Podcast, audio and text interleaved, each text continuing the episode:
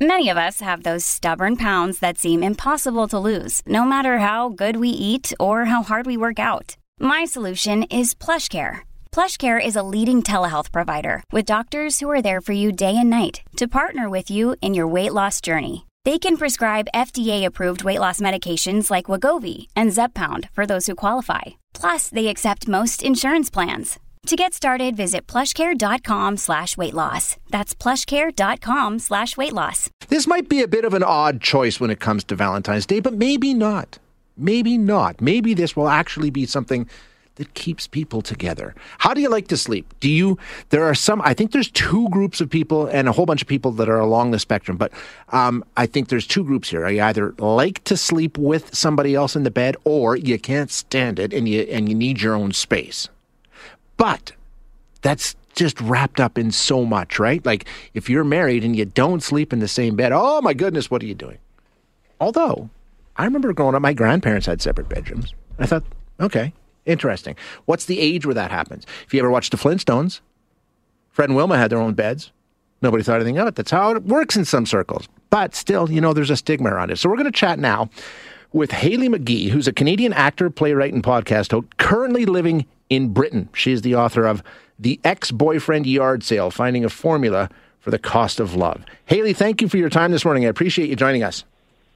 Oh, thank you so much for having me, Shay. This is really fun. I think so. I think it's a great discussion. It's really, really interesting. Um, okay, now you're here to sing the praises of having your own sleeping quarters, but let's go back to the beginning because your relationship okay. with sleep, it's always been it's been a tough one, right? That is right. I have always been an absolutely terrible sleeper, so much so that before I turned two, my parents gave up on putting me down for naps. They just said she's just going to have a bedtime because we can't get her to go to sleep in the middle of the day. And that problem has persisted persisted all through my childhood and into my adult life. And there are some techniques that I have to help myself get to sleep yeah. when I'm alone, but whenever I've had to share a bed, it's been an absolute nightmare for me. And so when I started dating and having sleepovers, I spent most of those nights sharing beds with love interests, absolutely unable to fall asleep, staring at the ceiling and trying not to disturb the person beside me. Is that what it is? Is that what keeps you awake? What is it that makes it even worse? I mean, you have your own issues to begin with, but when you've got another person in the bed, what what makes it that much worse? Oh, well, I mean, I think the thing is that I want to move around a lot. Yeah, I'm always yeah. trying to look for a very comfortable position. And then if I keep waking someone up, I just remember, you know, at points in my 20s feeling like if I annoy them, then they're never going to want to date me. and so feeling this kind of intense pressure to be very quote unquote well behaved in my sleeping patterns. And then also, you know, I don't want to be crass, but Another thing that has often kept me awake is fear of a fart slipping out. Really? You know, you just start to feel yourself nodding off to sleep and then being jolted awake because maybe your stomach's relaxing a little bit and a little bit of flatulence wants to come. See, now I don't know if I'd worry about that, Haley, necessarily. Whatever, who cares? But drooling, drooling would be my concern because I can drool a lot if I'm in the wrong position. Oh yeah, I've definitely woken up with a little pool on the pillow, which would be horribly embarrassing. You don't want that either. So, you came upon this um, almost by accident, right? I mean, it was it wasn't something that you came up with because you wanted to. You were forced into this through through necessity. It had to happen, right? Yes, exactly. So I and I always thought, oh, I have to get this sharing a bed thing under control because only people who have kind of terrible relationships don't share a bed. I really bought into that. But when I moved from Toronto to London, England, where I now live, it was a lot more expensive and things weren't going particularly well in my career. And so I rented a room that I really can only describe as a nun cell. I had this tiny little single bed, and uh, someone who I was dating long distance came to visit me. And so the bed had a little trundle bed underneath it. So we pulled it out and we essentially slept in separate beds, but side by side. And that was kind of a revelation.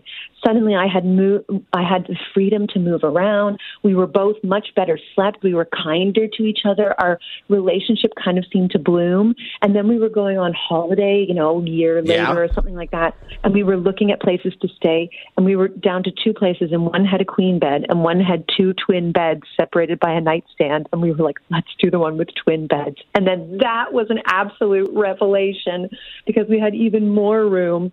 And then a few years after that, I had started making more money, and I was able to rent uh, a flat that has an office in it. So when he came to visit me after I'd moved there, we slept in separate bedrooms, Ooh. and I became an absolute convert. Never before had I had a man stay over and slept as well as I would have had he not been there. And um, it just really got me thinking that, you know, this perception that I had about couples sleeping in separate rooms was completely off. And and I think you know we bring better versions to our of ourselves to each other when we're well rested, and that can really only foster love. Okay, see, now that's the issue because you know there's a lot of people listening, Haley, that say, What? Oh my goodness, there's no way that a relationship, a healthy relationship, and we all know what we're talking about here, um, can Yes. possibly exist under this kind of a situation. You're saying, Oh no, this, this can work? Well, I'm saying for some couples Sure. it absolutely can. And, you know, I've done a whole bunch of research on it. Um, and so I actually learned that that there have been times in history when it was actually deemed more modern and fashionable to see, sleep separately. It was really big in the 1920s. Yeah. And um, and so it was really popular then. And I think we're going through a little bit of a renaissance around that. There are Instagram influencers coming out as separate sleepers, and that and people are jumping in, and experts are weighing in on it, and fellow separate sleepers are weighing in on it, um, including one of the kind of experts from Married at First Sight, Australia, I believe, who has been saying, yeah, you know, you really don't need to share a bed to have a good time between the sheets. In fact, a lot of couples benefit from that space and finding new, exciting ways to create intimacy. Interesting. Although I, I don't know if if you're helping your case any by citing someone from Marriage at First Sight or whatever it's called as as evidence for good decision making.